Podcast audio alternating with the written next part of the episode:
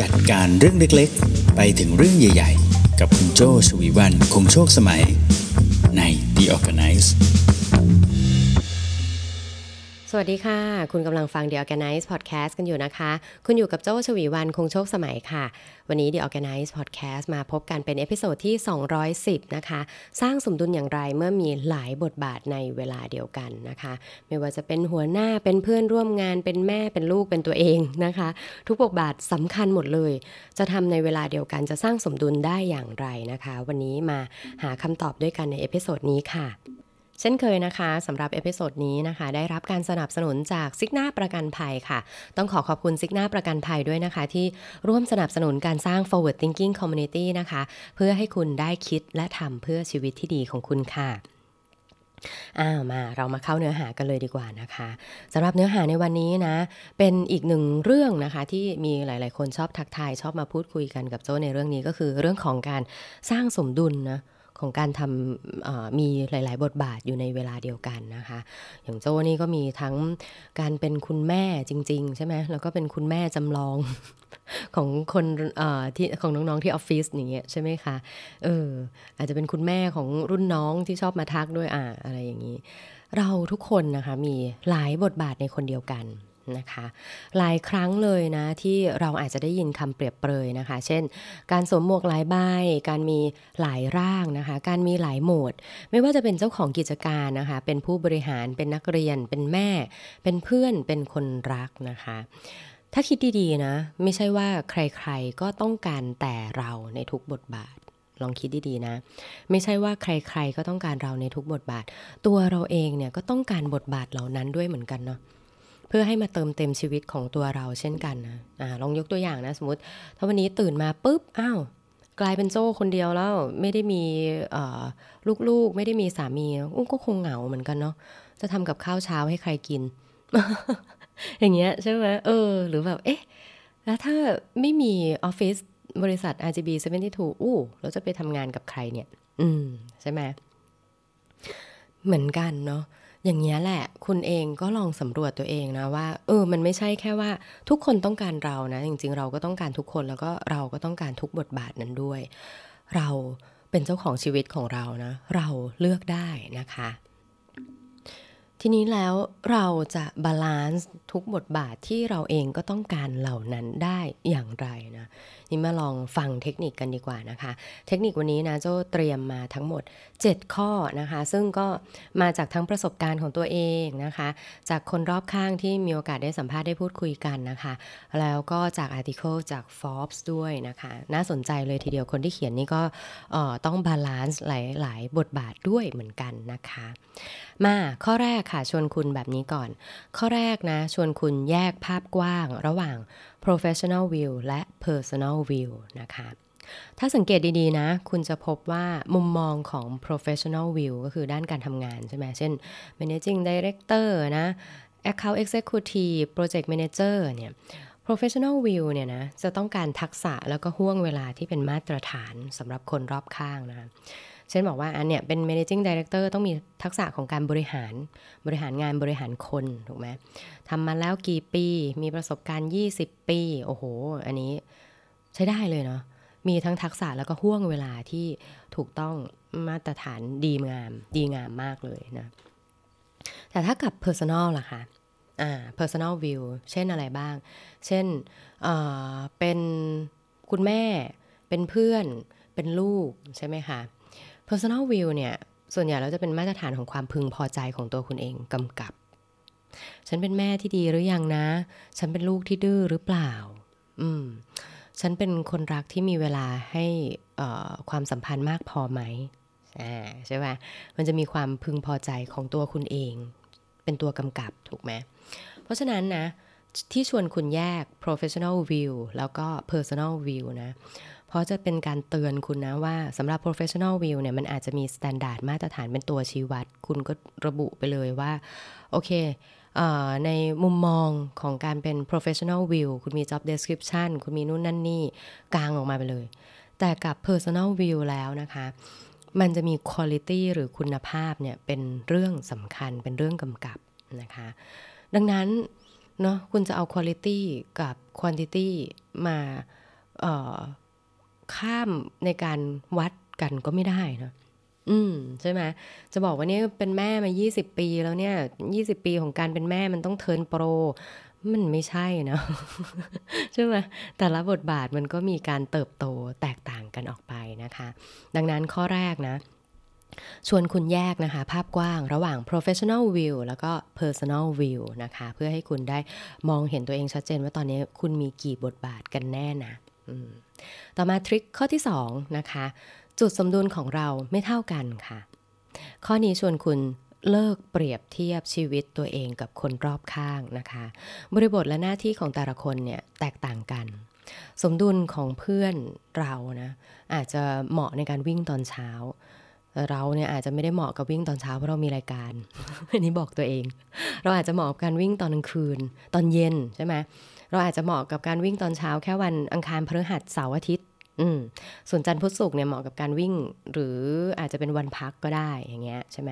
เพราะฉะนั้นจุดสมดุลที่ดีที่สุดนะ คือจุดที่ดีที่สุดของตัวคุณเอง ที่สำคัญนะ เมื่อหาจุดสมดุลได้แล้วนะคะ จุดสมดุลที่ดีที่สุดของคุณในวันนี้กับวันข้างหน้าก็อาจจะไม่เหมือนกันด้วย เพราะตัวคุณเองและคนรอบข้างนะคะรวมถึงสถานการณ์ที่กำลังจะเข้ามาเนี่ยมันไม่เคยจะเหมือนเดิมเลย มันเปลี่ยนแปลงเสมอนะคะ เราทุกคนต่างเติบโตขึ้นตลอดเวลา สถานการณ์รอบข้างก็เปลี่ยนตลอดเวลา ดังนั้นจุดสมดุลของเรา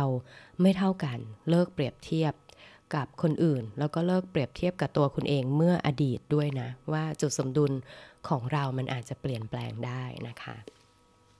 ต่อมาข้อที่ 3 นะคะ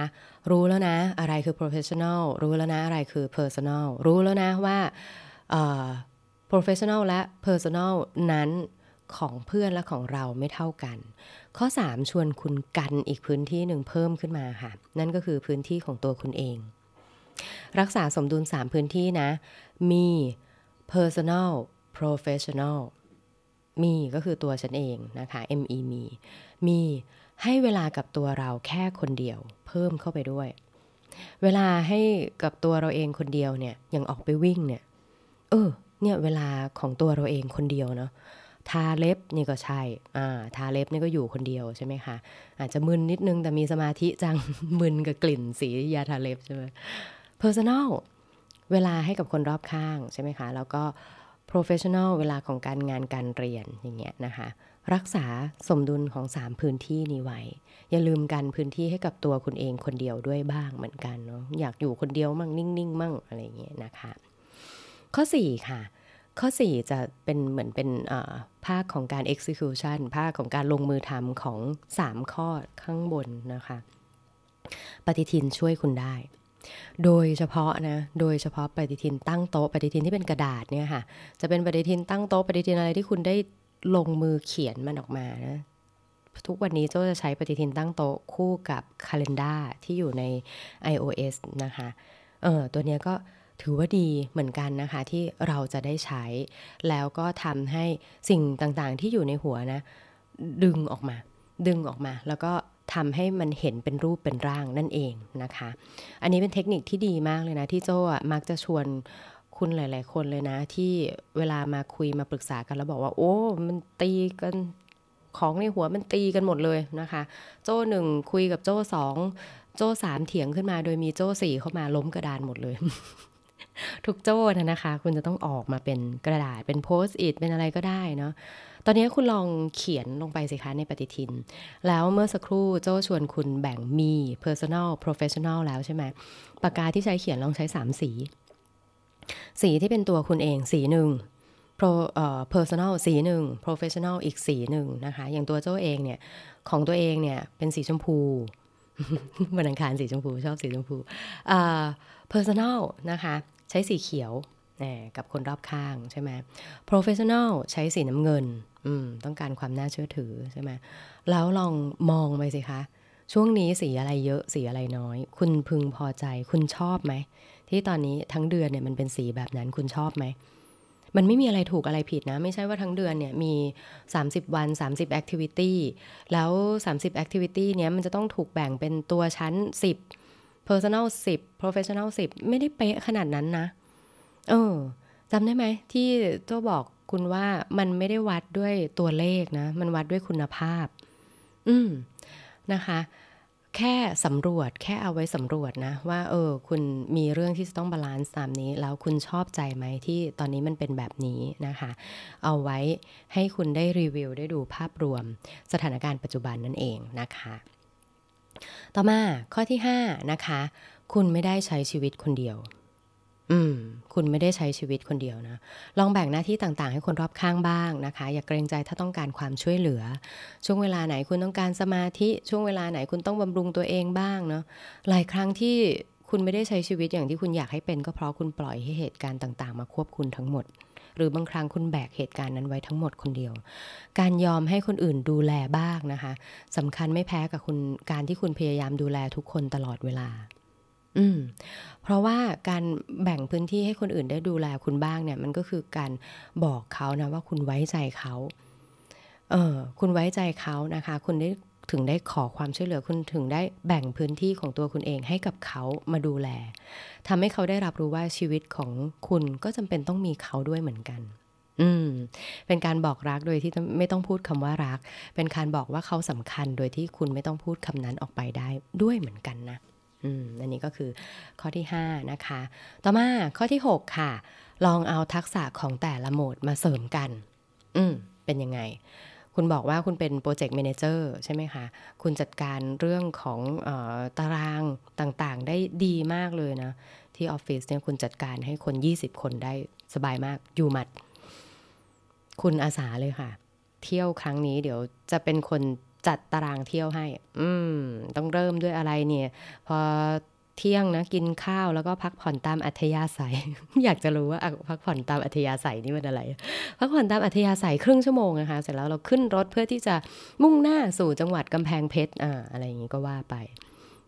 คุณจัดพอดแคสต์ทุกวัน คุณอาสาเป็นคนเล่านิทานให้ลูกฟังก่อนนอน อืม คุณปลูกต้นไม้ที่บ้านงามมากเลยนะเเออ คุณเอาทักษะนี้นะ กลับมาใช้ที่ออฟฟิศคุณรู้เลยนะว่าต้นไม้ไหนเนี่ยต้องการน้ำขนาดไหน ต้องการน้ำถี่ขนาดไหนต้องการแดดขนาดไหน เอากลับมาใช้ที่ออฟฟิศคุณรู้ไหมว่าเพื่อนคนไหนพี่คนไหนต้องรดน้ำอะไร ไม่ใช่เอาน้ำไปสาดเขานะเพื่อนคนไหนพี่คนไหนชอบกาแฟอะไร ชอบกินอะไรในตอนไหน เออ มันจะทำให้เขา refreshment ขึ้นมายังไงได้บ้างเนี่ยอย่างเงี้ยเป็นการเอาทักษะของแต่ละโหมดมาเสริมกัน อืมนะคะ สุดท้ายค่ะข้อ 7 ฟังข้อ 7 แล้วคุณอาจจะตบเข่าชาดนี่ตกลงฉันนั่งฟังอะไรกันมา ข้อ 7 อยากชวนคุณอยากบอกคุณอย่างนี้นะ มันไม่ต้องสมดุลตลอดเวลาก็ได้ อืม การหาจุดสวิตสปอร์ตนะ การหาจุดสมดุลที่ดีที่สุดของการใช้ชีวิตหลายบทบาทอย่างเท่ากันเป๊ะๆเนี่ย มันยังเป็นเรื่องยากสำหรับทุกคนเสมอนะ ไม่ว่าจะมีประสบการณ์การทำงานมากี่ปี จะโตมาแล้วขนาดไหน หลาย ๆ ครั้งมันก็อาจจะต้องมีจังหวะพลาดกันบ้างเนาะโจ้เนี่ยเวลามีคนชวนคุยเรื่องแบบ work life balance นะคะ หรือว่า work life หลาย ๆ อย่าง คือจะต้องแบบเป๊ะขนาดนั้นเนี่ยโจ้มักจะพูดคำหนึ่งว่า โจ้เองโจ้เชื่อว่ามันไม่ได้สมดุลขนาดนั้นบางทีอาจจะใช้คำดูเหมือนหัวชนฝาไปนิดนึงว่าโจ้ไม่เชื่อว่ามัน balance กันได้ balance ในที่นี้หมายความว่า balance แบบเป๊ะนะ แบ่งกันแบบ 100%มี 3 บทบาท ทุกบทบาทได้ไปเลย 33.33%มันไม่ได้เป๊ะขนาดนั้น แต่โจ้เชื่อคำว่า harmonyอ่าโจ้เชื่อว่าแต่ละช่วงเวลามันมีท่วงทำนองที่ต่างกัน แต่ละช่วงเวลามันอาจจะต้องการความสำคัญ ความสำคัญของแต่ละเรื่องเนี่ยไม่เท่ากัน อืมนะคะ การรักษาสมดุลเนี่ยมันเป็นเรื่องดี แต่ถ้าคุณพลาดไม่ได้สมดุลบ้าง หรือบางครั้งคุณก็ไม่ได้พลาดหรอกคุณตั้งใจให้มันไม่สมดุลบ้างเนี่ยไม่เป็นไรมันก็คือชีวิตของเราเนาะเริ่มต้นใหม่ได้เสมอนะคะ อย่างที่บอกนะ ชีวิตเป็นของเรานะ มีหลักหนึ่งที่โจ้ใช้ ประจำแล้วก็อยากจะแชร์ให้ทุกคนเผื่อว่าจะเป็นประโยชน์นะก็คือ เราทำอะไรก็ได้นะ ที่ตัวเรามีความสุข คนอื่นๆไม่เดือดร้อน และถ้าเป็นไปได้นะอาจจะเป็นประโยชน์ให้กับคนรอบข้างและสังคมด้วย ถ้าได้สามองค์ประกอบนี้นะ ถือว่าเป็นจุดสมดุลของชีวิต อืมทำอะไรก็ได้ที่เรามีความสุข คนอื่นๆไม่เดือดร้อน และถ้าเป็นประโยชน์ให้กับคนรอบข้างและสังคมได้ด้วยคือ perfect แค่นี้เลย3องค์ประกอบที่จะเป็นจุดสมดุลของชีวิตนะคะ ที่จะทำให้คุณมีชีวิตแตกต่าง แล้วก็ไม่เหมือนใคร แต่เป็นชีวิตที่คุณพอใจนั่นเองนะคะามาถึงตรงนี้นะคะ ถ้าชอบใจเนื้อหานะ อย่าลืมกดติดตามนะคะ ทุกทุกช่องทางของพอดแคสต์ที่คุณ ใช้ฟังอยู่ตอนนี้นะ ไม่ว่าจะเป็น SoundCloud Spotify Apple Podcast Android Podcast นะคะ หรือถ้าดูจากถ้าฟังจาก